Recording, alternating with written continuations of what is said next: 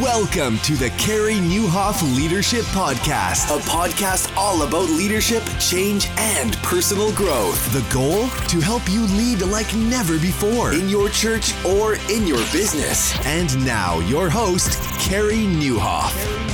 Well, hey, everybody, and welcome to episode 269 of the podcast. My name is Carey Nieuwhof, and I hope our time together today helps you lead like never before.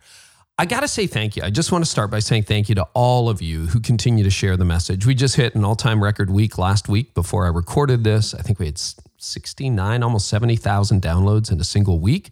Uh, we're seeing over a quarter million a month, and that is because you are getting the word out. And I just want to thank you so much for that. Really, really appreciate it. And to all of you who are leaving ratings and reviews, thank you. We are pushing almost a thousand right now on iTunes. And Craig, you said, I can't believe this is free. Um, Carey gives us a front row seat to the thought leaders of our generation. Uh, thanks is inadequate. Craig, thank you so much for that. I really appreciate it. Somebody who didn't leave a name, just a username, said not only knowledge, but application. Uh, you said that the podcast is an absolute must for anyone who wants to grow in their leadership skills or simply just grow in life skills. so glad you picked that up because today we're talking about marriage, a real honest look at marriage with Dave and Ann Wilson. I think you're going to love this one. So, talk about life skills. And you know what I've discovered just as a leader, honestly? The people you hire, your team members, volunteer staff, they bring who they are into everything they do. So, I mean, you kind of hire the whole person, not just somebody who shows up 30, 40, 50 hours a week. And if things aren't going well at home, guess what? You've got problems at work. So, that's why I like to bring you the wide range of things. And then we'll share one more review as well uh, one of the best leadership podcasts out there. And this is by, it looks like uh, Jode Roos. I don't know.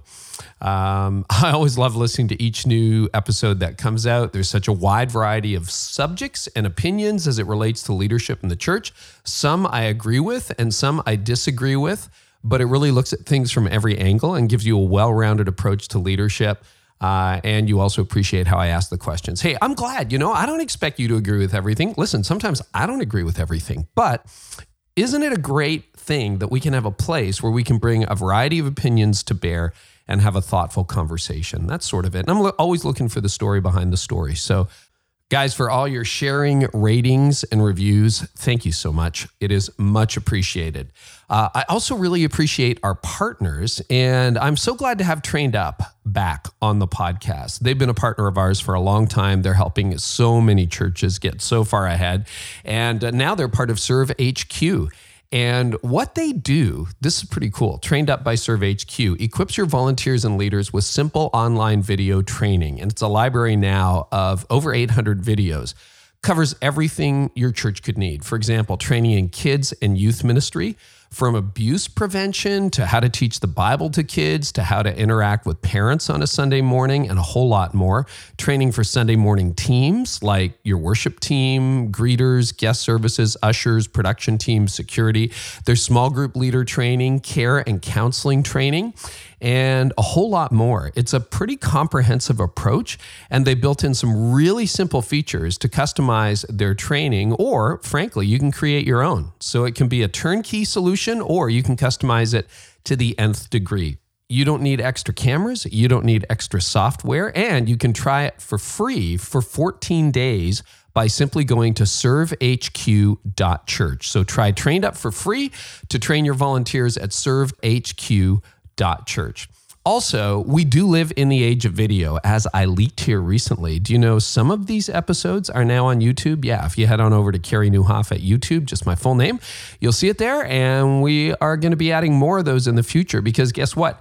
Video is the future. We live in a media generation, but the challenge is for a lot of churches and a lot of businesses, it's like, great, but we can't like afford. We don't have anybody who can do that and we can't afford anybody. Well, that's why you need to learn about Pro Media Fire. So, whether you have a budget for this or whether you think, I really don't have a budget for this, check out Pro Media Fire because they have custom graphic designers and video editors who, for a very low monthly fee, basically become your team at a fraction of the price it would take for you to hire somebody for this, even part time. So if you need some fire for your content or your social, check out Pro Media Fire. The listeners of this podcast, guess what? You guys always get the benefits. You get 10% off plans for life. Not like you know, for a year, forever by going to promediafire.com forward slash carey, C A R E Y. So go to promediafire.com forward slash carey and make sure you get 10% off for life and kind of get into the 21st century. That's always a good thing when that happens, right?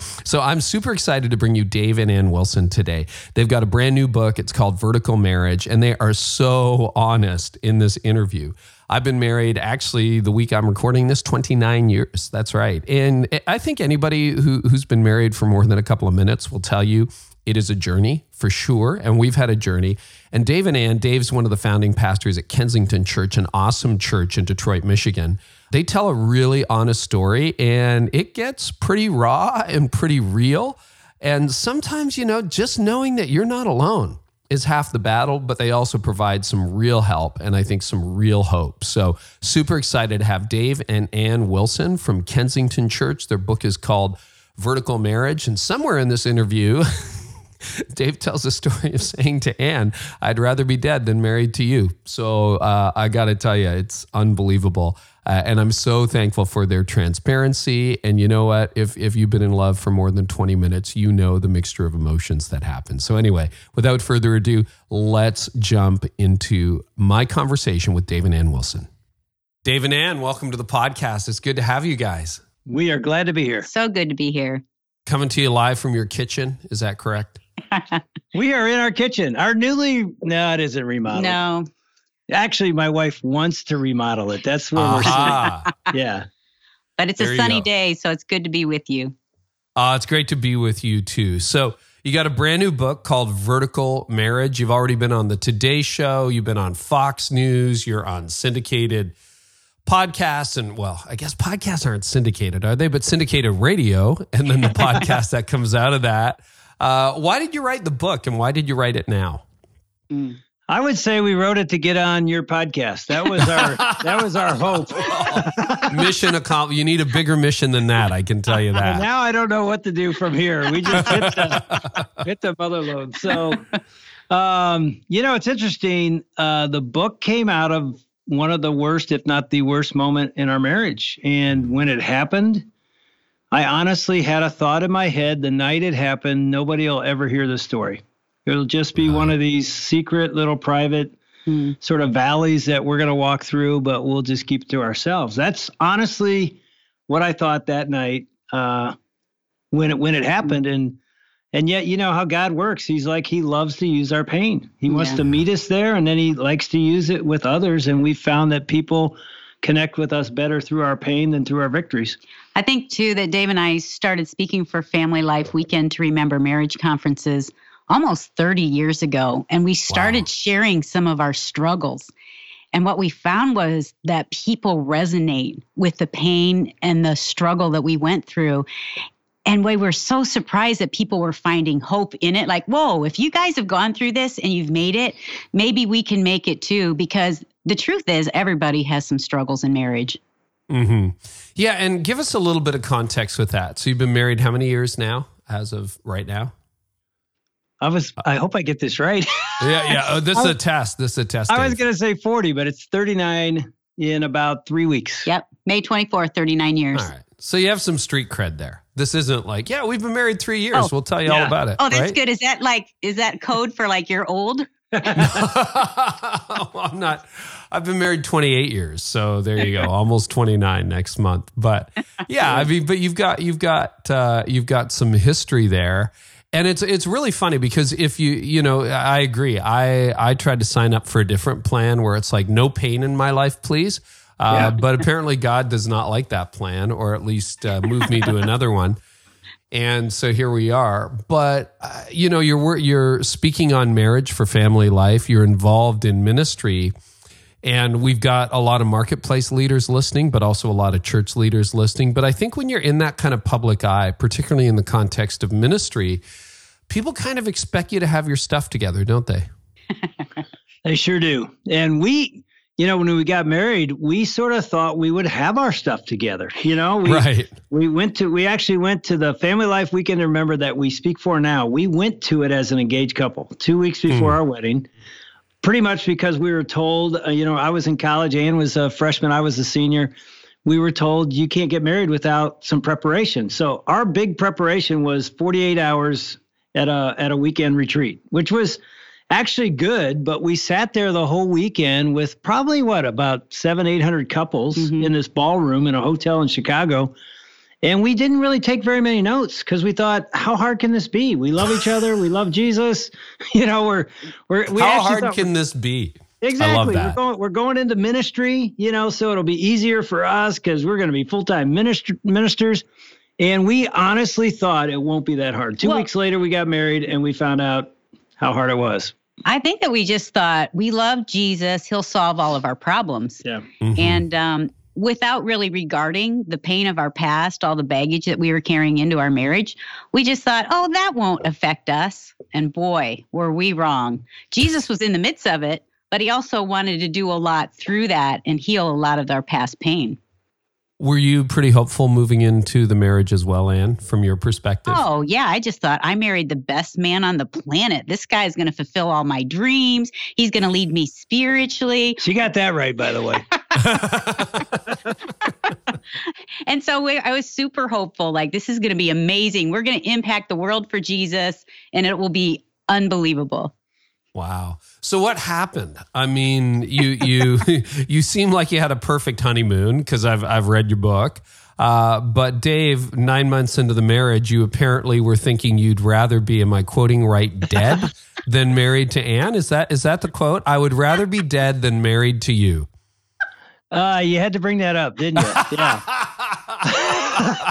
Again, that's another one of those things I thought the world will never hear. Uh-huh. Um, Wait, I need to tell this one because yeah.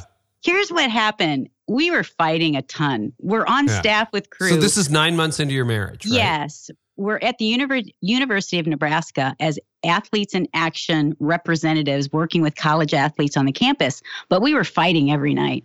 And so this one night, it's three o'clock in the morning and Dave's not in bed. And so I go looking for him and I find him down in our office.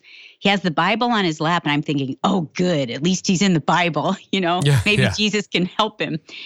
And I said, What are you doing? And he goes, Oh, I'm just sitting here reading Paul's words. He says, To live is Christ and to die is gain. And I just told God, God, I'd rather be dead than to be married to Ann, to you. That's what he said. I'd rather be dead than to be married to you.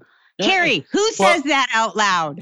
Yeah, yeah. Well, at least you were quoting the scripture. You know yeah. that that that that makes it some somewhat acceptable, right? right?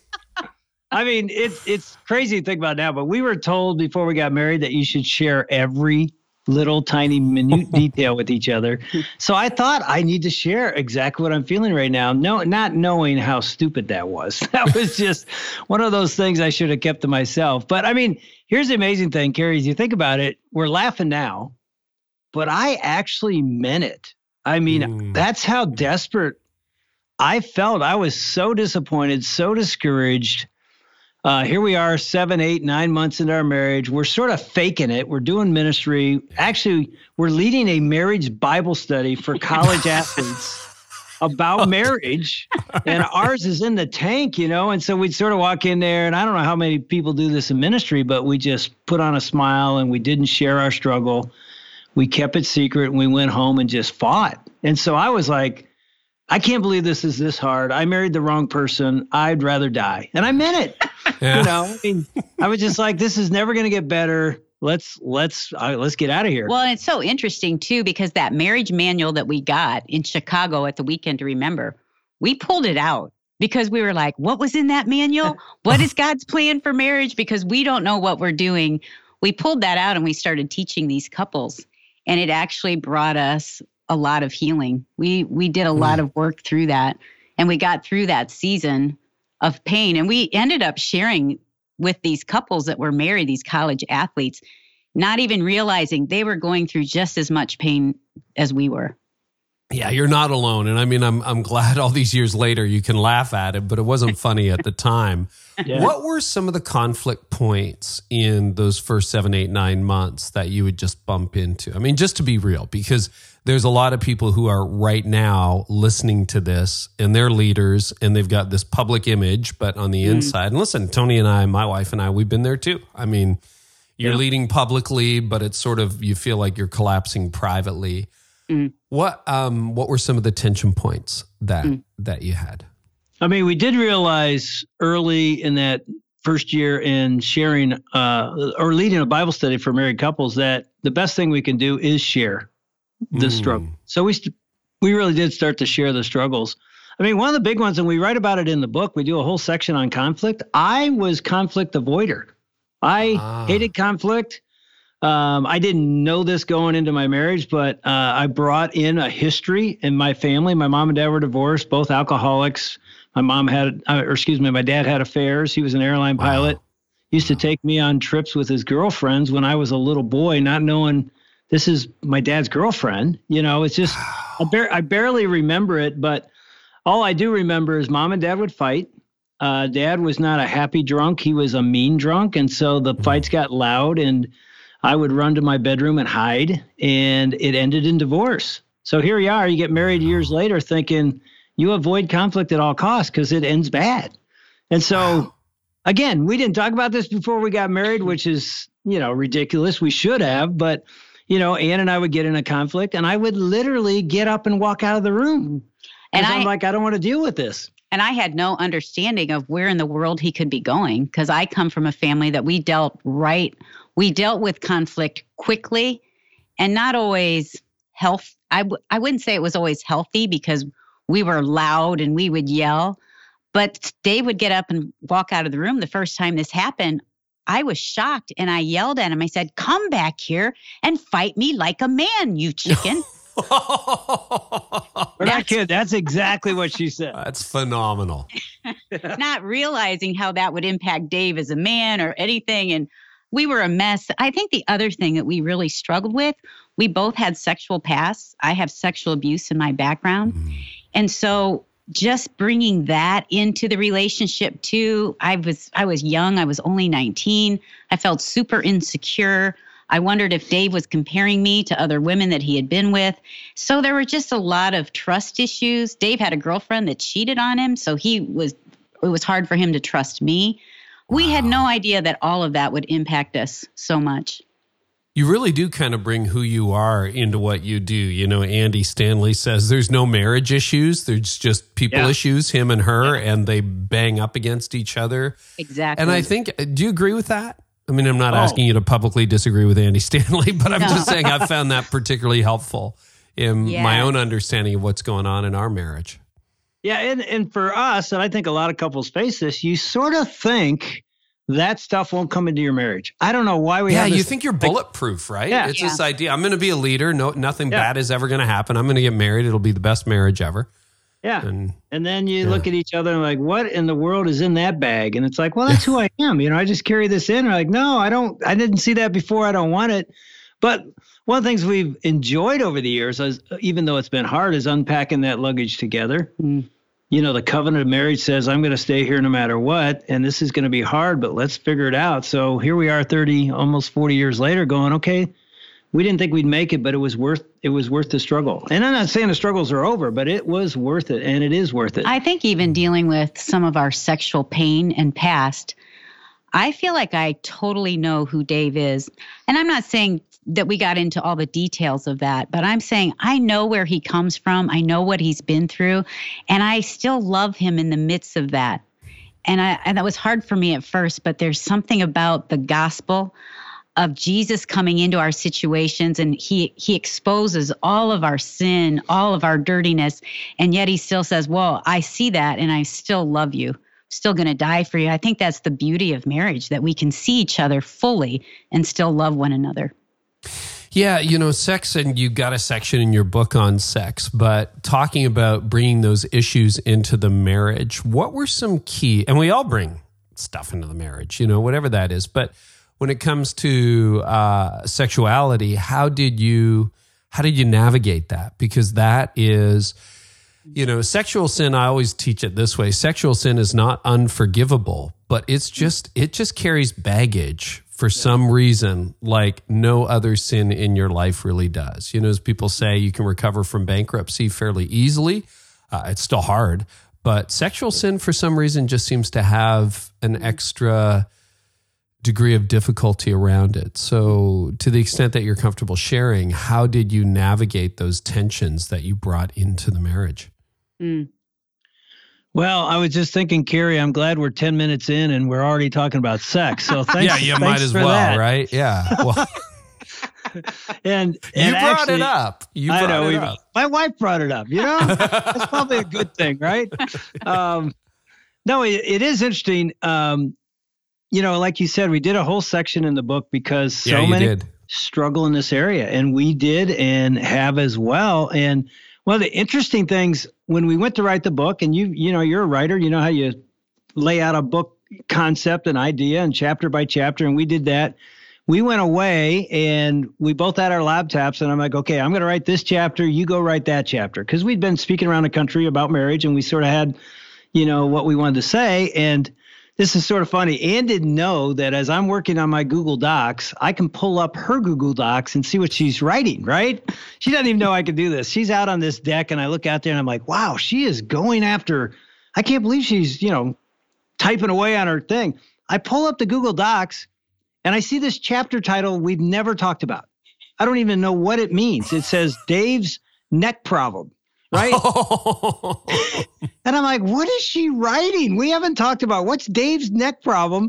And so I start reading this chapter about my struggle with looking at women and pornography. And I'm like, as I'm reading this, I'm like, number one, this is never getting in this book. I'm not letting anybody know about this struggle. This is a private little struggle that we worked through years ago. I'm not letting that happen. So at the end of that day, I'm like, why did you write that? She goes, I think people need to, to know, the real struggle that couples have. And we've had this struggle. So next day, I sit down to write my chapters and I said, okay, I'm writing my side of that story. So I wrote Dave's neck problem, Dave's perspective. And as you know, Carey, both of those end up in the book. I know. I got, I got it right here. It's, it's Yeah. like, and that's what it says. It's like Dave's Dave's perspective, Ann's perspective on Dave's neck problem. So, Ann, we'll go to you first. What was your perspective on Dave's neck problem? What was interesting, um, we were in Florida on a beach and we were talking on the beach. And as we're talking, I'm First, first year of marriage? yeah, first year of marriage, I'm realizing, whoa, my husband has a serious neck problem in that every time a beautiful young woman in her bikini walks past, he cannot stop his neck from turning and watching her go all the way down the beach. And Wow. I'm standing right in front of him. And I said, Really? Really? Are- Are you doing this right now? And he said, What? I go, I'm standing here talking to you, and you're watching all these women on the beach. That makes me feel so insecure anyway. And he goes, I don't do that. And I said, Dave, I'm watching you. Like, and so it was interesting. Yeah, I, I denied it, you know, Uh-huh. initially. And I honestly didn't realize I had the problem. I was going to say you probably you didn't think you had a Didn't problem. even know. I didn't Yeah. even know. And then when I went to write my chapter, that's the first paragraph I said, I think a lot of guys think that's normal. Like, hey, that's just, I'm a guy. I look at women. It's a big deal. And then, you know, as Ann confronted that, I started to realize, oh my goodness, she is right. I really do do this. And so um, it was the first time I think in my life I said, okay, I've got to deal with this temptation.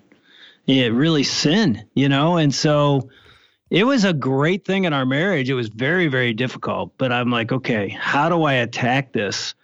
And, you know, looking back now, almost 30 some, almost 40 years later, again, not saying that thing's gone, that I never, you know, Yeah, want yeah. struggle with that. But, you know, and, and again, in the chapter, then I went through the whole journey of my life to the issue with porn, which a lot of pastors don't want to talk about. A lot of Oh men yeah. and women don't want to talk about. And I just thought, I got to talk about it. It was real in my life. It was a struggle. I have victory. Here's how. And I just wanted to help couples and men and women, husband and wives, be able to be honest with one another and say, if you never talk about this, you're never going to win. As long as it's in the dark, the dark wins. Mm. The second you bring it into the light, victory, healing can start to begin. And I had kept it in the dark for decades, you know, and so now it's like, okay, here we go. It was hard. It was dark days in our marriage as we confronted this, but mm-hmm. it it brought healing as well. So how did you stop the neck from turning and your eyes from wandering and then talk a little bit more about porn and then Dave I want to hear from you and then Anna I want to hear from you on on Okay. that. Yeah. Well, I mean, there's a lot of, you know, self-help. You can do this, you can do that. I, I really believe for me, and that's what vertical means in vertical marriage, is I had to take it to Jesus. I really had to repent and own it up as as sin in my life and go to him and say, okay, I'm going to start the journey for you to change my eyes, change my, and it's really your heart. Um, and so step one was talking to God about it. Step two was getting some guys in my life who I could be real with who could hold me accountable. Um, and we started walking the journey together. I'm still walking it with those guys. It's pretty cool now. I get to walk it with my three sons, wow. you know, in, in, this area of life. Again, I'm not saying that's a perfect thing, but it's something we had to talk about now as a father son. These are all grown men with, you know, wives and grandkids now for me. But man, that was a big step to say, not only am I, am I going to be honest with Ann and tell her, which for a long time I lied to her, said, oh, I'm fine. I, you know, I'm, I'm not struggling. And then when I told her, that didn't go well because she, you know, that was hard for her to hear, you know. But that's where it started. I had to bring it into the light with Ann, then with some men, and then to start get some healing to say, okay, what's really at the root of this? Why am I doing this? Mm-hmm. Why am I searching for this instead of finding intimacy in my own marriage? And so many guys, and not just men, but women struggle with this as well and never get to the root. As I started to get to the root, I mean, it connected all the way back to my dad issues, my broken family issues, all that stuff. I was but just going to ask you, know, you, what what did you think the root was for you? I really think I, and it's something that's not easy today. I have a a, a, a struggle with intimacy, you know, with people. It's real easy as a pastor to stand on a stage in front of hundreds or thousands of people and appear very intimate because you share, you know, I, I, at our church, we're sort of known for being vulnerable and transparent, and yet I'm not vulnerable and transparent in my own kitchen. I cannot believe you're talking about this. I can't believe I'm saying this either, but it's real. Because this has been something in our marriage that's been big. Um, even our sons have said some stuff to Dave like dad i want to know you. I really want to know like, you. like the congregation knows you better than i do. Yes. And it's almost like i'm more vulnerable in a sermon illustration than i would be in the family room. And i i find it easier to be vulnerable on stage than sitting across the couch from my wife or my son. Or at the kitchen table with us. Yeah and that's a scary place to go. And i think the porn thing was like mm-hmm. an escape Mm. It's superficial. You think you're intimate, but it's just an escape. And so I had to get to the root of that and say, okay, what are you doing here? And you got to take some courageous steps to be intimate in real life rather than than than in fake life. Wow. I, I want to thank you so much for sharing that. And I'll just I'll chime in here. This is your interview, not mine, but that that's also an issue for me. It's mm-hmm. much easier for me to be transparent publicly than it is privately. And that's something my wife and I are working with. I have a fear of intimacy. Mm. I don't know 100% where that comes from, but for mm. real, for real, for real, that's a thing. Yeah. Thank you. Thank you. Mm-hmm. Um, Ann, your perspective on all that. How was it when Dave told you, yeah, I'm looking and I, yeah. I was so upset, so broken, so hurt because I felt betrayed. I felt like, wow, you lied to me because I could tell something was up. I could tell there was a wall up and I couldn't define it. And I kept saying, like, I feel like there's something separating us. And he'd say, no, we're, we're good. We're fine. And so finally, when it came out, I felt like, whoa, you not only did this, but you've also been lying to me, which was a double hit to my heart and I didn't respond well. I yelled. Um, I was shattered by it. It brought out all of my insecurities. And I also have sexual abuse in my background mm. with with different people. And so talk about bringing up stuff where you feel like as a woman you're just an object or as a woman you've had abuse. So this almost felt like a another betrayal with that because it was sexual in nature. And so I really found myself going to God and saying, Are you seeing this? Are you seeing what's going on, Lord? Because I need your perspective. Because it really did shatter my self esteem. I think we live in a culture where, as women and men now, there's such a comparison. There's so much on the internet where we're constantly comparing ourselves, feeling inadequate and not enough. And so, of course, that brings up all those insecurities. And it was a great journey for me in discovering my own identity of who I am apart from the physical realm, apart from all of what the world says is beauty. And that was a great journey to me for me to go on with God because he's saying, No, this is who you are, Ann. This is who you are, not just a woman of, of flesh, but you are a warrior for me. You are my beloved daughter. You I you have a place in the kingdom. I have gifted you. And so it was this great truth and identity where I feel like there's such a spiritual warfare in this where Satan is continually telling us lies that we're not enough.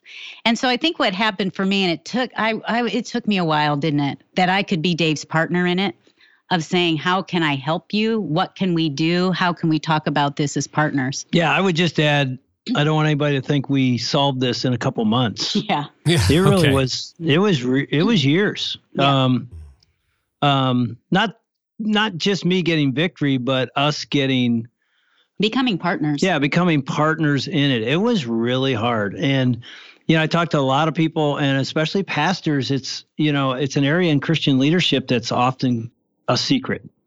And you know, mm-hmm. we're up there leading a congregation or leading a community and you know, we want it to be our leadership is an overflow of our heart and our walk with God. And I think that's what the people want. Yeah. And when you've got something like this going on, or your marriage is really in trouble and you won't ever uh, deal with it, it's you're you're up there faking it, hmm and at some point it's going to be exposed. And I think there's so many in, in Christian leadership that their marriages are really Yeah. struggling. It's one of the reasons we wrote the book. We said, man, you got to tell somebody. You got to be real. Mm. And meet mm-hmm. God in the middle of this thing. And not only will He meet you in your marriage, He's going to make your ministry better Yeah. because you're going to be authentic in front of your people and it won't be just a sermon it'll be real life. And then then the effect of the ministry will be an overflow because it's authentic and coming from your heart. And I think what happened for Dave and I, this was really, it was the, it was why we wrote the book because at 10 years into our marriage, when Dave would be up there speaking, hmm. I would be rolling my eyes like, Mm. whatever. And we we were really struggling because I did think like, dude, you are not even living this out at home. And it was it was traumatic and it was really an area and a time that we were in trouble. and i just add Carey i didn't want her to be that honest come on gee whiz I want to get to your 10th anniversary, but you've mentioned a couple of times the sexual abuse that you experienced. How do, and, and again, I don't want to ask anything inappropriate, but how, because there, there are thousands of people listening and that's their story. Uh, Yeah. Women, but also men. Yeah. How do, how did you move through that within the context of a committed relationship? Well, it's interesting because I had told Dave about it when we got married. And so it wasn't a secret, but I had no idea how, when we came into marriage together, how it would affect me. We were in seminary together before we had kids, and we were taking some classes on how to do counseling as because we knew we Right. would be in full-time ministry. And so really as we went through this counseling class, that's when it all came out. it became a counseling class for us Yes. Okay. And- yeah. I found myself reliving and going back into it, being kind of going through all the grief and anger and telling Dave about it. Um, but I'm not sure, Dave, that you really did. You do you feel like you really got it at that point? no i initially just thought again it's in the past it's going to stay in the past it really isn't going to have that much implication in the present i was that naive You hmm. know, and I, I I do remember reading Dan Allender's book, Wounded Heart. Right. I had read that, and I asked Dave, please read this so you get it. And that's when it hit me. He has a chapter in there for the spouse of someone that's been abused. And he just basically says, wake up. This is going to be an issue. It doesn't just, you know, go away when you get married. She, he has brought that into your marriage, and here's how you need to respond. And so, first thing I need to do is listen. You know, say, tell me. I don't need details, but just tell me how this right, has affected you and hurt you and how I can help. And Ann started to share. And again, I was like, my first thought was, well, you know, get over it. You know, it's 10 years, 20 years ago. And yet I was like, no, you just don't get over that. That is not a get over it. It's like we got to walk through a process together. So now I look back, again, this was 30 years ago. I look back and thank God we walked through that together. That's the beauty and the pain, Mm. uh, you know, the victory and the and the darkness and the valley of marriage together. Mm. But It- it, it was hard. It's this beautiful agony that we go through in marriage. What happened too, as we got into our physical intimacy, as we're married, as we get busy, as we're having kids, what ha- happened was Dave wasn't as affectionate. And so Hmm. sex to me felt like, whoa, I'm just an object. You know, so that brought up all the pain of feeling that as a kid growing up, feeling like I'm just an object. And so even that, I feel like there were times it would surface. And even I, I felt like when we started Kensington, I felt like I wanted to talk about this on stage. And um, so I re- I'll never forget this day. I shared my entire story at church at Kensington. And um, I felt this great relief in exposing it, of saying that God can meet you in the midst of that. He can heal you. It's not an overnight process, but in time, He comes in and just continues to heal those wounds. And afterwards, I got this note from a woman, and she said, You glorified Satan today. I was What? crushed. Yes. She just felt like by exposing it and showing kind of what had happened in my life, uh, it wasn't glorifying to Jesus. And nothing could have crushed me more because I felt like, no, God gets the victory in this because He's our Yeah, healer. He's the one that comes in. We expose the lie, we expose the sin, and yet God comes in and mercifully restores us and heals us. But I feel like to keep it in the dark, really just Satan can have his way to bring it out into the light. Ugh, it just it frees us. I feel like every time I have shared that, I have received more healing. And if I can set someone else free through it, that would be the greatest thing that I could do. Two questions. Uh, the Dan Allender book, what's the name? We'll link to it in the show notes. Yeah. Uh, the name Uh, is Wounded Heart. I think it's Okay, The Wounded Wound- Heart.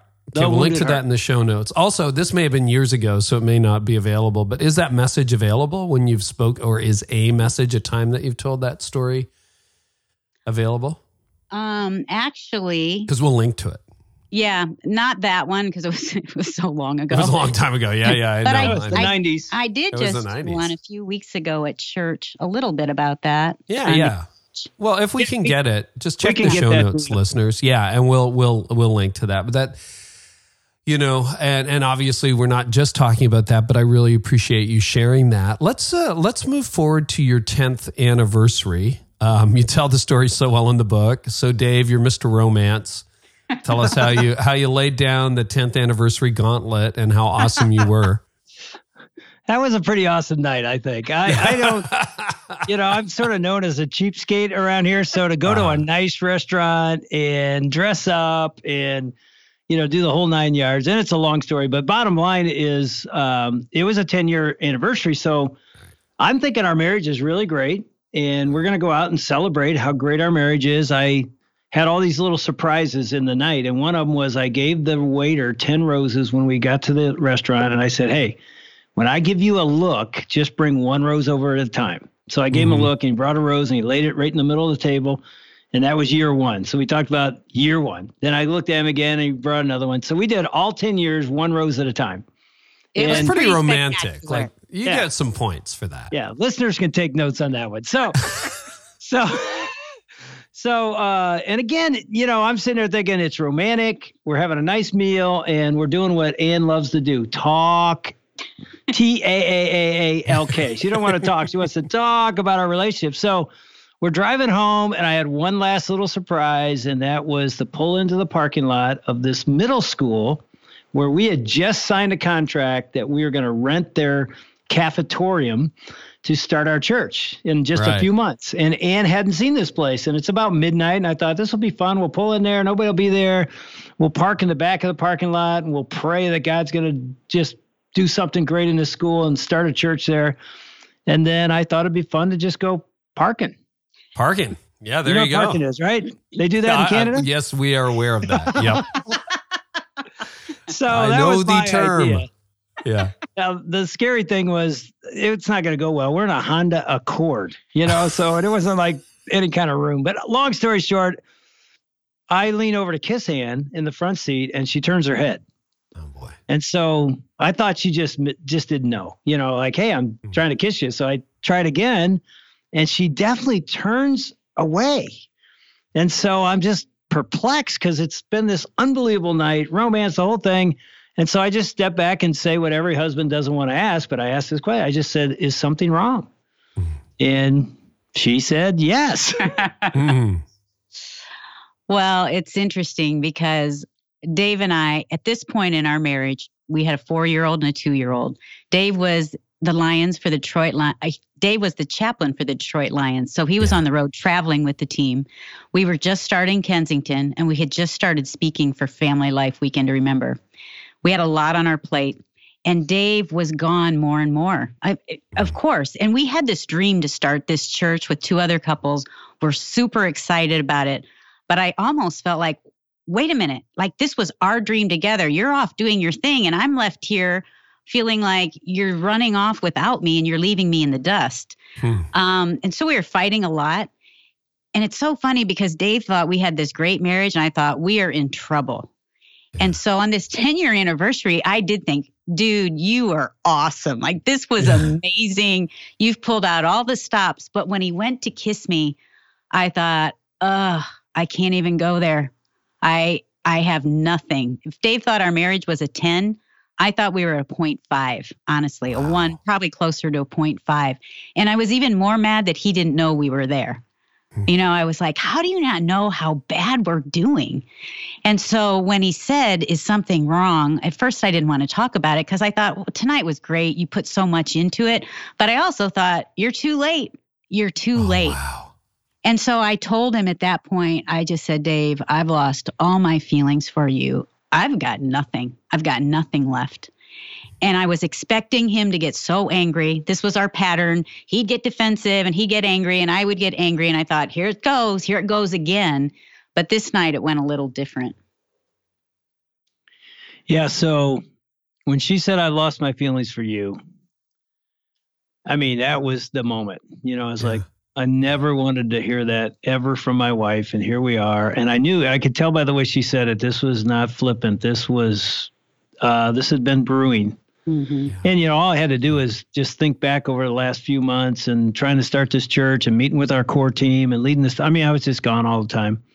And again, she's right. I started to get defensive. I was going to prove to her that I was actually home more than she said because she started to share. Did you not pull out your calendar? Is- I is reached right? for it. Yeah, you're. I actually did. You know, back then it was on a, you know, paper Yeah. in a little Yeah, yeah. Franklin planner. You probably remember those. Oh, yeah, yeah, yeah. it was in the back seat. And so I'm reaching back there and she's sharing how her heart went from bitterness to resentment. And I honestly, and this doesn't happen very often in my life, but I heard the voice of God. And it wasn't an audible voice, just a nudge from the Holy Spirit that lives inside my my soul. And he said, Shut up. It was that clear, Carey. He's like, Wow. Shut up. Don't touch that planner. Listen. It was just two words, shut up. And so I didn't open my planner. I didn't, she didn't even know I was reaching for it. I just pulled my arm back and I sat there and I said, Tell me more. And she did. And then uh, I heard one more time. The Lord said one word, and it was simply this repent. And here's a here's the thing. You know, you're a preacher. You, you preach. I Yeah. preach. I know what the word repent means. I know metanoia in the Greek. I know Yeah. I've preached it. I've called people to repent. And so it was really interesting. I knew in one word from God what he meant by this word in my life. Repent in my life was this I was lukewarm. Oh, I was up in front of people speaking. I was up in front leading Bible studies. I was doing chapels with the Lions players, doing marriage counseling with the players. And my walk with God was almost non-existent. I was opening the Word of God for one reason: get a get a Bible study, get a sermon, go give it. I'd be leading meetings and I'd be praying on the run. I mean, I just hadn't been sitting and being intimate with God like I had for years. You know, for Hmm. decades, that was my daily routine. And I tell you, I don't know how many pastors do this, but I was like doing ministry for God and leaving God in the dust. It just was sort of, you know, you, you can get pretty good at it actually. Oh, You yeah. know, you, learn, you learn how Yeah. to do a good sermon and how to uh, move a room. And you can do it without even God. It was just, and that's what I was doing. And so here's what one word in my cart that night meant repent meant if you think you can solve this marriage, just you two horizontally, it'll never happen. You have to put me first. I knew that in one word. This marriage has no hope unless Jesus really is what I say he is, the center and the foundation. I say it, I preach it, I'm not living it. And so I knew in one word God was calling me back to him. And I, and Carey, I didn't think of this this that that night, but later it hit me what does he say in, in Revelation 2 to the church at Laodicea that he says you've lost your first love? And that's where mm-hmm. I was. He says, repent and do the things you did at first. And so, again, I didn't have that thought in my mind, but I knew I needed to repent right then and there. In other words, go vertical, put him first, and then let's talk because we still have something to talk about. Yeah, but yeah. we don't have hope without God's power. And so I right there said to Ann, I said, Hey, you don't need to do this, but I do, and I need to do it right now. And she's looking at me like, what are you talking about? And I said, I just, I just need to do this. And I felt like I needed to be on my knees, which I don't always pray on my knees, but that night I felt like I need to be in full submission, full surrender. And so to this day, I don't know how I did it in the front seat of a Honda Accord, but I pushed the seat back and I got on my knees on the floorboard there and put my elbows on the driver's seat and I just prayed out loud. I said, God, I repent. I'm lukewarm you're not number one. I, I say you are. I tell others you are. I tell others to make you number one, but you're not number one in my life. And I need to put you back in control. And I need to serve you and only you. And I ask you to make me the husband I my wife longs for and the dad my kids need. Um, I surrender my life and my marriage back to you. Help me.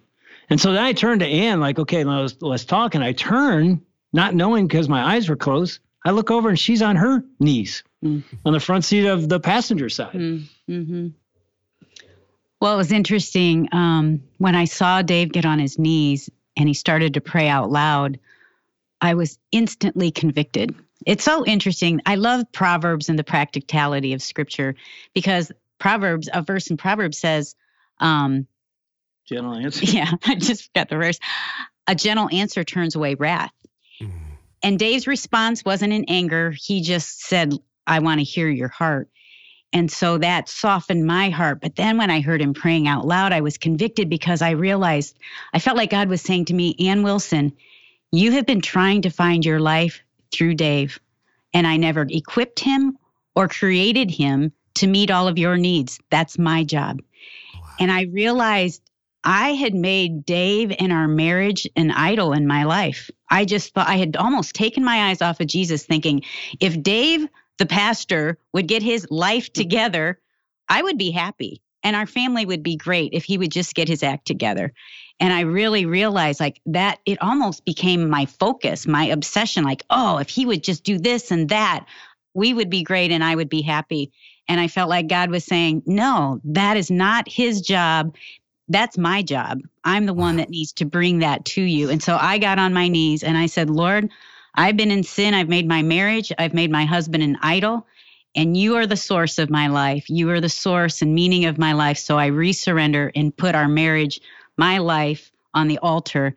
And you need to help us, Lord, because we give this all back to you. Make our marriage what you want it to be. And it was interesting. That was a pivotal point in our marriage and the beginning of change. It didn't happen overnight. I wish it would have mm-hmm. just happened overnight. Yeah, yeah. Feelings, when you lose feelings, it takes a while to get those back. And there's something about being in ministry too. When you have a partner in ministry, there's a guilt factor that goes with that. You feel guilty about feeling like you need time because they're giving their time to God. So you feel so like you're, you're stealing comp- from Jesus. Yeah. Yes. Yeah. Exactly. You feel like you're in competition with Jesus and like, oh, he should always win. So it's hard to know whether you should say anything or not. Uh, I don't want to sound trite. Uh, that's a powerful, powerful story. But I, I want to ask you guys, because I think a lot of people listening have had moments like that, like recalibration moments. But mm-hmm. practically now, almost three decades later, what does that mean? Like, how do you know God is first? Because in the same way, that you know you kind of realized in that moment you were lukewarm i think it's really easy to trick ourselves or at least for me speaking personally that of course god is first i mean i sat yeah. in that chair this morning at 5.30 in the morning and i read my bible and i prayed and i journaled and I, I, I wrote down things i'm grateful for but is god really first like what does that actually mean mm. what, what does that mean for you guys mm. i mean in in the simplest terms it would be not my will your will be done I mm-hmm. mean, as trite as that even sounds, uh, it's really a surrender daily then of uh, it isn't about me. It isn't about what I want. It isn't even about what Ann wants or Dave wants. It's about what God wants for us in our marriage. And, and, and in some ways, it's a resurrender daily, as you know, it's almost hourly. Mm-hmm. Uh, to, it's one thing to get on your knees in a, in a car in a, in a, in a dramatic moment. It's another thing to do that daily. Um, and one of the things that we started to, to do, which did change us, is we started to pray together mm-hmm. daily as a couple. You know, I was praying, she was praying. We, oh, I'm we, gonna admit this too. I'll we just... rarely prayed together as a couple, and you know, and it made our church probably thought we did, but we didn't. And it was like a rhythm. We said we need to bring this in our marriage because that that means we're going vertical, but now we're going vertical together, and that changed us. I think there's a drift that can happen with our own walk with God and in our marriage. I think the world just pulls us apart. Our the world pulls us away from Jesus. The fact that you had that time with Jesus at 5:30 in the morning, I'm like, well, that is putting Jesus first. Yeah because yeah. you're you're hearing his call you're you're spending time with him to make sure he's there i i think for dave and i we both drifted from that yeah. even those disciplines yeah. so to pray together uh, what happened is the the further we were going apart in our marriage and god i didn't want to pray with dave and here's what i thought mm. i thought well if you're not going to initiate prayer i'm not going to initiate prayer because that's your job yeah yeah yeah and so then neither of us would pray. And so we go to bed in silence and isolation. But I felt like God was saying, if I put prayer on your heart, then don't wonder about Dave. Just put your hand on him and pray. And who cares if he prays or not? This is about me and you, and you're praying. And so there is this, I feel like the enemy hates it when we pray together. There's yes. a, such a power yep. in unity. When you don't like each other, it's hard to pray. So that was the first thing. We started to date weekly. And here, I love that Dave did this because we would go out weekly, Carey, when we had done this before, but we were getting lax in it. But this time we would sit down, and this what Dave hated this. I and hated here's what he would say to me on a scale of one to 10, how do you think we're doing in our marriage? And I'm telling you, that's so courageous because he thought my number is always going to be higher and your number is going to be less. And if I'd give him a number every week and he would say this to me, how do you think we can get that number higher? Right. I mean, that's just boldness because But you it hated was, it, Dave, did you? well, yeah, I mean, I like going out on dates. You know, because we'd go get a good meal and go to a movie and hopefully come home and make love. That's what my right. great date would be. But I realized after that night, she really longed to talk and she wanted to talk about us. And I tell you, I avoided it. Why? We've already talked about it. I'm afraid of intimacy anyway. Uh-huh. This is going to get intimate real quick, and it's not going to go well because I'm going to, she's going to think we're not doing as well You're, as I do. And you thought I would, you thought you would always be in trouble. Always be in trouble. So I, you know, I was the guy that thought if you got to talk about it, there's something wrong. You know, if you don't have to talk about it, we're great. So I never talked about it. So, but I tell you what, going on those dates, and we still do this, and I, and I'm not kidding. We made it a weekly rhythm which mm. so, so many you would ask for the scorecard, right? Yeah, we were like, let's go out, let's get a sitter, let's let's make. I, I tell you, one of the quarterbacks that came into the Detroit Lions years ago, the first thing he said to me when he got here was, "Can you find me a babysitter? I need her every Monday night." I go, "What for?" He goes, "We date." I go, "You date during the season?" He goes, "We date." In every c- city I've been in, I get a sitter and I want the same girl every Monday and I'm taking Jenny out. I tell you, it's one of the best marriages I've seen in the NFL. Mm, and right. part of it was we're going to make this a priority, even in a high stress job. And it was the same thing for us. Man, you talk about ministry, you talk about a high stress job. Everybody wants your time. And so many of us as leaders don't say, no, the most important person in my life is my spouse mm. and even my children, right? So we had to carve that out and say, we're protecting this I'm not going to go take a speaking gig that's going to give me a good honorarium in place of this. This is written in pen. It's mm. not pencil. Other things are going to be moved, but the, and so that was like a priority that we had said was important, but weren't living, and now it had to be and the, real. The things that are important to us get our time. Like I, I mean, I work out, and that's always been a priority. Like I'm going to get my workout in.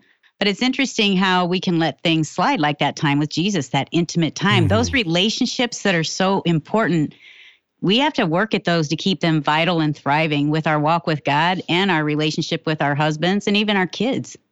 Yeah. Yeah, and I, I, what I said earlier about my time with Jesus, it's like, yeah, it is a daily rhythm, but sometimes I can still be a jerk. That's my challenge, you know. so, yeah, not me. We're never that way. No, not us. Yeah. How how so? Almost four decades of marriage. Um, obviously, well, maybe it's perfect, but most of us who have been married even a long time, what are some of the challenges you continue to navigate and how are you navigating them? I think for me, it's still a battle of uh, the calendar and time. Mm. I can easily be drawn to sexier things, ministry opportunities, um, church things going on, and, and pull myself even away. I mean, we're empty nesters. There's no kids living here anymore. It's just Ann and I, and yet I can find ourselves. Now, one of the, the neat things about writing a book together is we did it together. And, you know, 50% of the book is my words and 50% is Ann's words. And yet, so as we go around the country and talk about it, it's, it's a blast to do together. Yeah.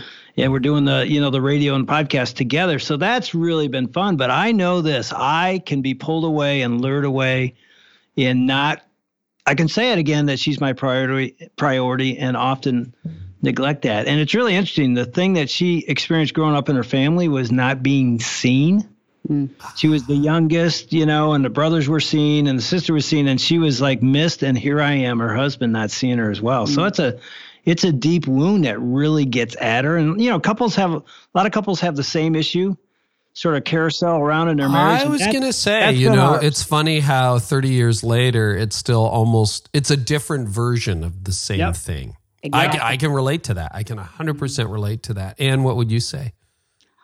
Um, I I think for Dave and I, we are really fortunate in that God's been has called us into ministry together. Yeah. But one of the things that I've seen with so many couples that as their kids are getting older or their kids are leaving, they're wondering what's our mission. Like we were raising these kids together that that joined us that that combined our passions, but now what? And I think so many couples are wondering, well, what's our mission now? And I just feel like, oh, God has so much for us as couples. And um, but but so that's not one of ours. I think the thing that I will always struggle with in our marriage, even though I've realized that, I think it's really important for couples to recognize the pain in your past comes into your present. So recognize if you're struggling with your pain in your present, go back to the extension cord of what it's connected to. Because I always know that's going to be my little button of, oh, I'm not seen. Am I important? Do I matter? Am I here? And so that's always mine. It's just helpful that we're doing it together now. But I wonder about Dave sometimes, like, uh, is that lure of ministry always more fascinating than me? Whoa. Yeah. You know, and I think you've just owned uh, a lot of. I mean, Toni and I, my wife and I, this week had a conversation, and that would be her complaint at the worst part of our marriage is that everything won out over her. Yeah. And it is not that same intensity, but I mean, the opportunities, as you guys know, they come in every single day. And you're flying here and you're flying there, and you got this and you got that, and you know, and it's like, do I really matter? Am I really, you know, Yeah. we were just talking about our rhythm this week and how we need to recalibrate again. And and the empty nest years are really interesting. We're just into them now, uh, but you have a lot of time together, you know, and as you know, Yeah, and I and I do think I know you've written about this. I think uh, starters, you know, entrepreneurs, business leaders, church planners, starters that like are Mhm. catalytic and start new things, that can pull us. We get excited about Oh. that kind of stuff, and if it if it has a little bit of success, it's like a drug. You're just addicted to it, and you're like, "Come on, honey, just just come with me," you know, and. She's like over there going, and, and it could be the other way. It could be the wife doing this, but it's like, do I matter? And and Mhm. at the end of the day, we both know this. When it's all said and done, the thing that matters most is who's with me. Yeah. And if I've left her in the dust and I've accomplished all these great things, I mean, how many business owners would tell you that? I I was very successful. I lost my marriage and it's empty. Yeah. And it's no different. Oh yeah, ministry. and and you know Yeah. what's so interesting, Dave, is we know that we know that, Yeah. but it Right. is like like intellectual knowledge and heart knowledge are very different things. And you know the other thing, just for the free counseling session here uh, that's happening. But you know, for those of us who fear intimacy, activity is a great substitute and a great way to avoid it. Right? You just keep that calendar full or full enough, Okay. or you're alone. Go ahead, Ann. I have a question for you two men. Don't do this. Oh, here we This is not your interview. As a spouse, as a spouse of somebody that maybe that's hard for a, a guy or a woman to be intimate, you know, in their relationship, What do we do? What do you think would be the best thing to do to draw men out or women out into that area? Oh, I'm going to let Carey answer that. No, I'm like, I don't know. It'd be interesting to see what Toni would have to say. Uh, I this is where my gut, my head goes. This is really okay. We've all talked about stuff that we've never talked about before, so this is good. now we're now we're equal. I would say empathize with what I'm called to do. Don't see it as competition. Oh, that's see it as a compliment. Um, now, too much of it, disaster. Mm. Um, but it is actually the meaning and the purpose of my life Mm. and something that we have been called into together. yeah. And, uh, you know, one of my great joys right now, Toni's a, a lawyer by practice, and she retired her practice a year ago so that we could spend more time together as my life got, you know, fuller and busier. And, uh, you know, we're heading off to London together next week, England. And, uh, we've done trips together, and it's just it's the most rewarding and meaningful thing in the world to do it. But that just because you're together doesn't mean, you know, her love language is quality time. Uh, Mine is acts of service and words of affirmation.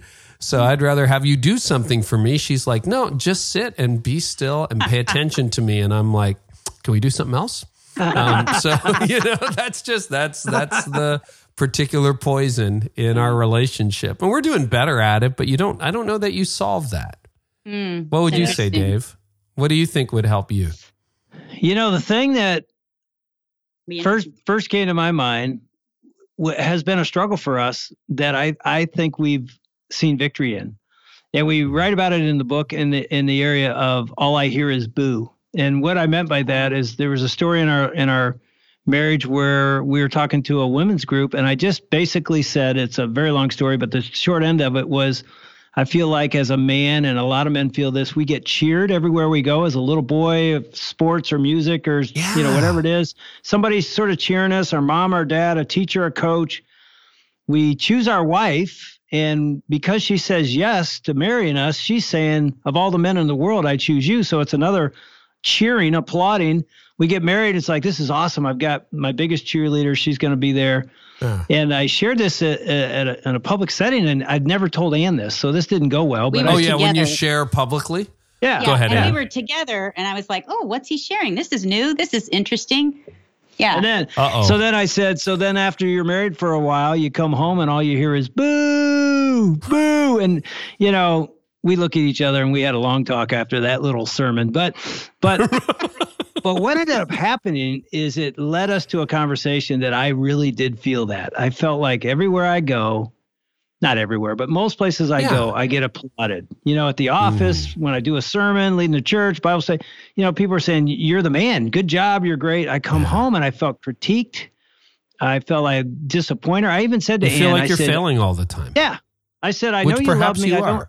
I don't think you like me. And she sort of looked at me like, well, I'm trying to make you better, you know. And so all that to say this, I feel like when I'm being pulled and Ann's feeling left in the dust, when she actually affirms who I am, Yeah. it pulls me back. And it's the Ah. last thing you want to do to somebody that seems like they're pulling away, but it's like, man, I see this in you. It's greatness. I see this. It's like a, it's respect, you know, and it's like a Yeah, it is. That's that man Emerson Ed, Eggerichs like- thing. You sort of want to run home. You sort of want to be with that person, whether it's another guy, you know, a friend saying that or your wife. And so I found that when Ann has a, a, a approved me and cheered me, I don't want to run away from her. I want to be with her. And again, I know that's a simplistic answer, but it really does pull my heart back to her. and and it makes you bring down walls, kind of. You feel safer to bring. Oh yeah, Yeah. to be vulnerable and authentic because she's my cheerleader. She's my partner. And she isn't Hmm. booing when I'm coming in the door or saying, there you go again. She's actually saying, way to go. How can I help you? And I and I sort of want to say no to other things and see, and say yes to her. Yeah. Any other thoughts on that, Ann? That's good. Thanks for asking the question. Well, I think for for me as a woman, I I'm a strong woman, and I had a fear of being a doormat, of not having a voice, and I really did think I would see these things in Dave, and I, here's what I this is embarrassing to say, poor Dave, but I would think, whoa, I see who you are on the stage, I see who you are as a leader. Can that guy come and live in our house? She actually Yes. said those words to me once. Mm, I may have heard that those words at some point in our 28 years.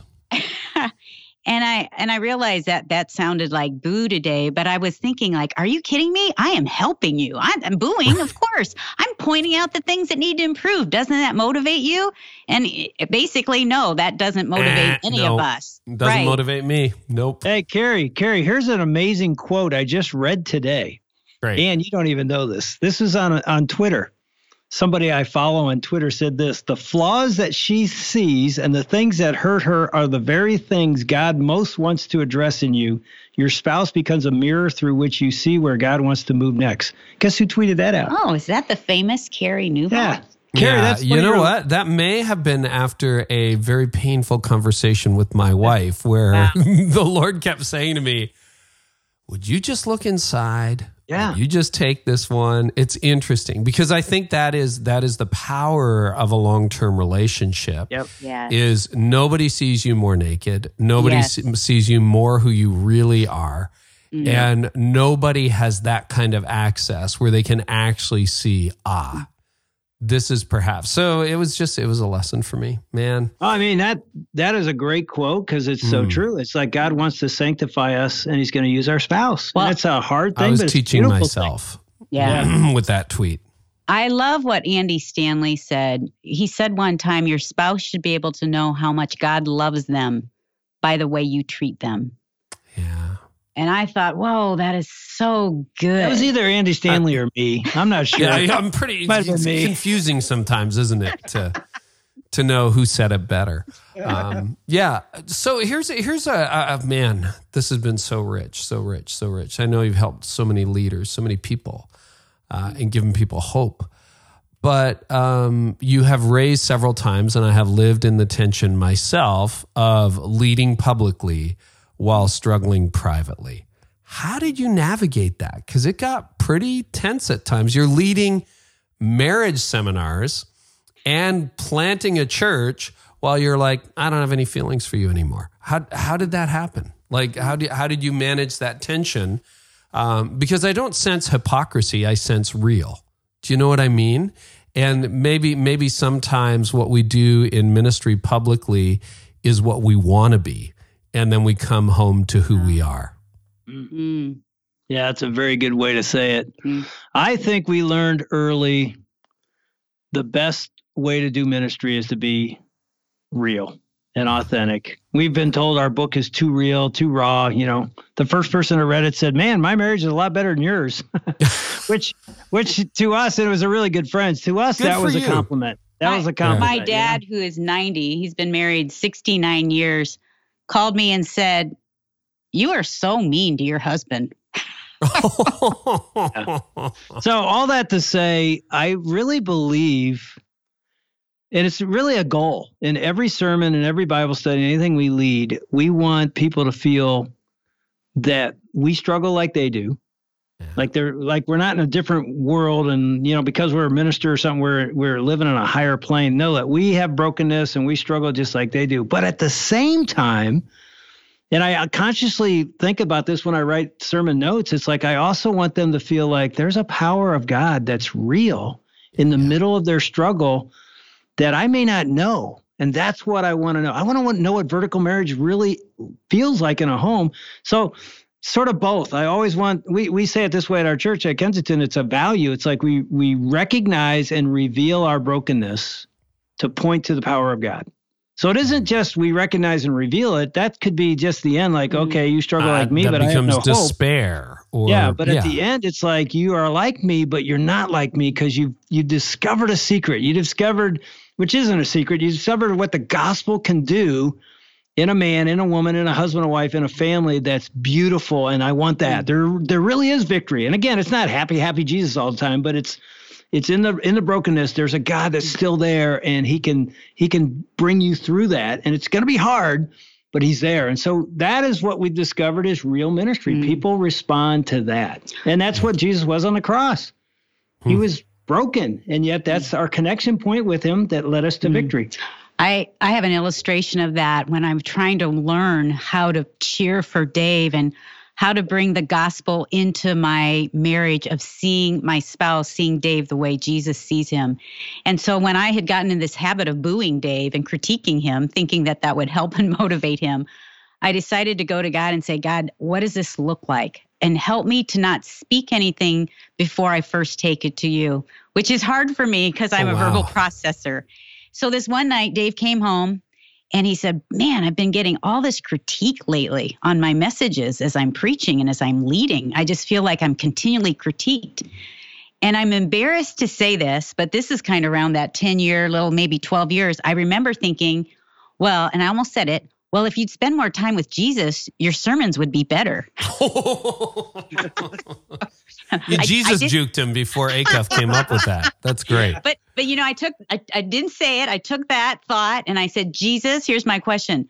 Should I say it? If I should say it, should I say it now? And if I should say it, how should I say it? And just to give that, like to, to bring God the vertical Mhm. into it first, say, God, what does this look like? And I've had this thought come into my mind. And I thought, this is only God because God brought this to me. And I said to Dave, wow, I can't imagine how hard it is for you and the weight that you carry because you feel probably responsible for thousands of spiritual walks with God. People are putting their walk with God, like you must feel the burden of people's spiritual walk. You know, it's based on you. And I said, What a heavy thing for you to carry. It was interesting. I, I said that, and he grabbed me. We were going to bed, and he pulled me and he hugged me, and he whispered in my ear, You are my life. And I think about that like, whoa. I think about the many times that I've critiqued him or I've said things that don't bring life. But as we go vertically to Jesus and say, Lord, how can I encourage my spouse? Like, what can I say? You know, should I say it, first of all? And if I should say it, what is that? How would you say it? And I feel like that's so, Jesus brings truth and life to every situation when we go to him first. It's not easy as leaders in ministry and pastors. And I think that, but we are also, we carry so much weight in one another's worlds. And I'm so glad you said that. I'm a verbal processor. And uh, that is something I am actually going to adopt. That's so tangible because I know what I think after I say it, which is so dangerous sometimes. I mean, it makes you a good blogger and a half decent tweeter, but a terrible human being sometimes. And I think take it to Jesus before you say it out loud. And that is a really good refining thing.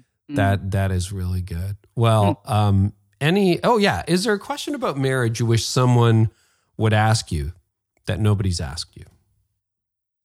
Well, you've asked a few.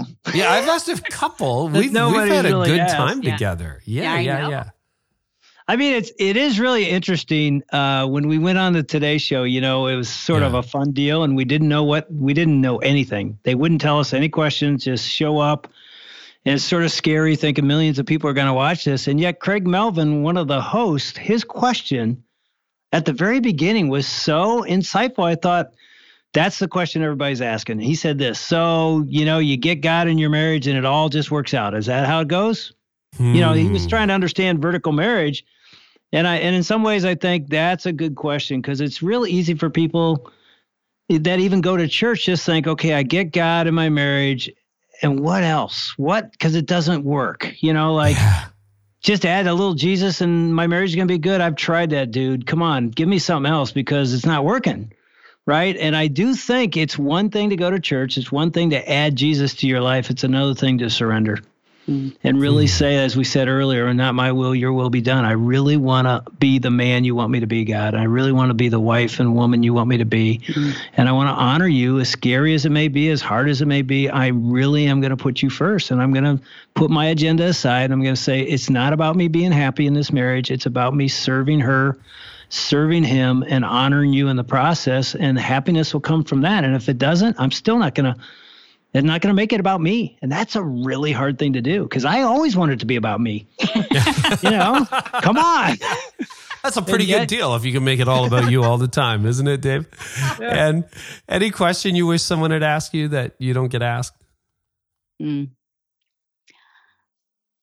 I think um, I think about young married couples. We have a real passion for pre-married, young married couples, and I I see women. Um, we we live in such a consumer culture. Yeah. Where the thing that so many women are saying, "Oh, I can't wait to see what he brings me."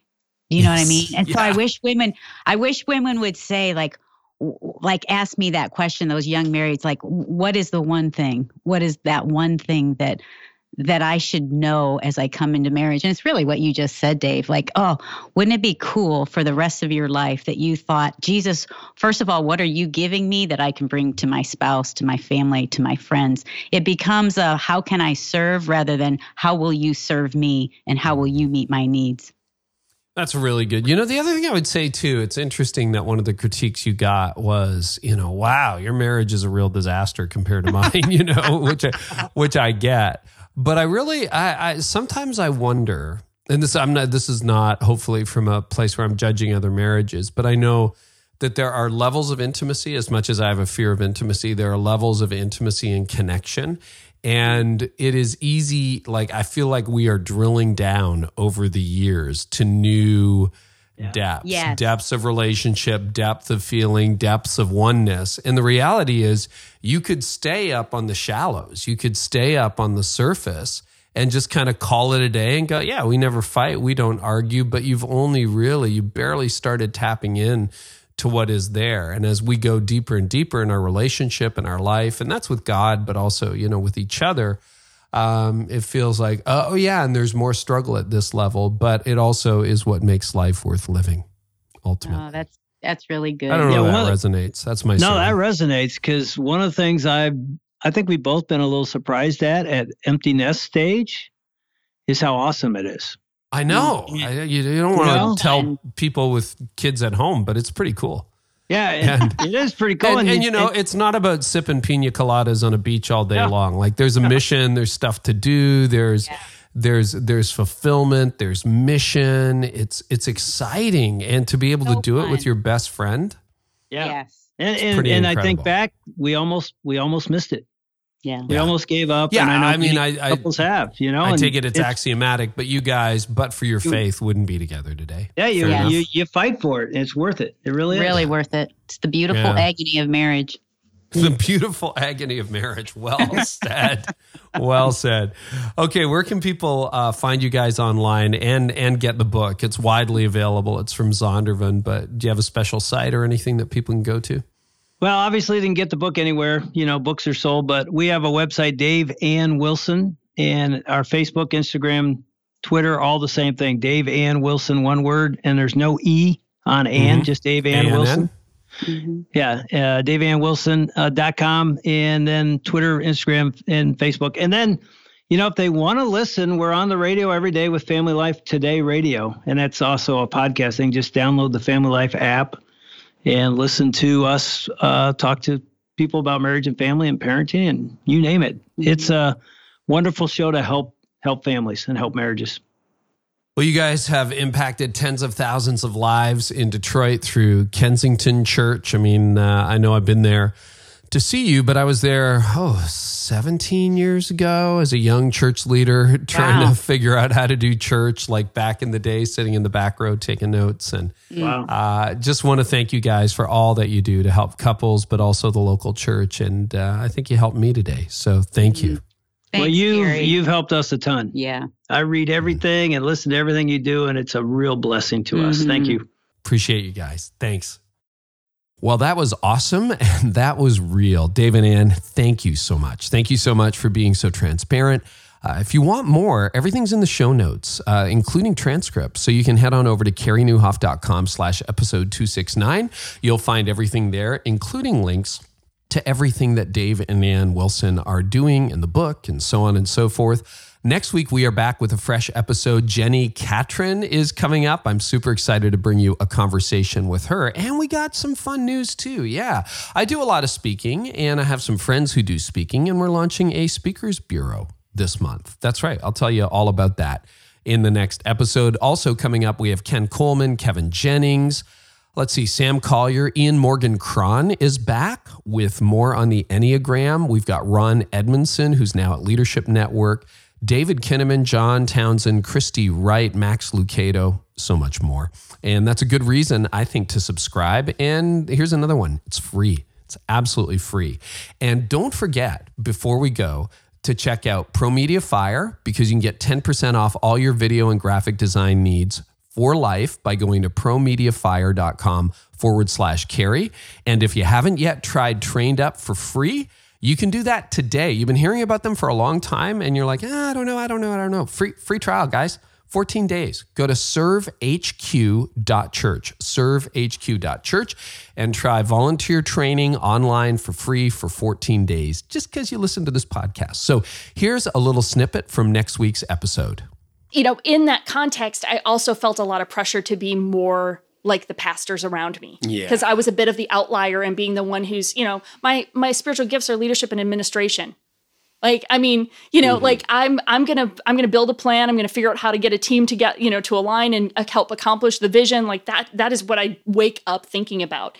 But i was surrounded by all these pastors and i felt like i had to be more pastoral. And i actually had one of our board members say hey jen we hired you to bring you and hmm. you've taken some hits because we had some people not very kind about you know my style and you know coming in as a female in that seat within the church and was that okay? And you know so you got all those kind of dynamics going on.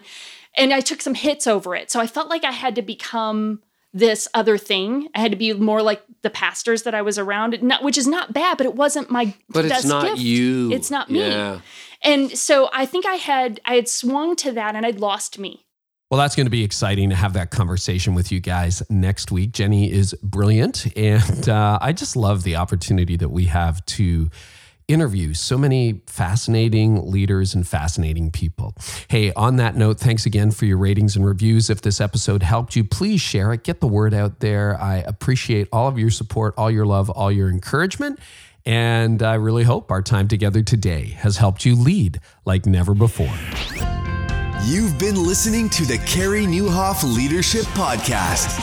Join us next time for more insights on leadership, change, and personal growth to help you lead like never before.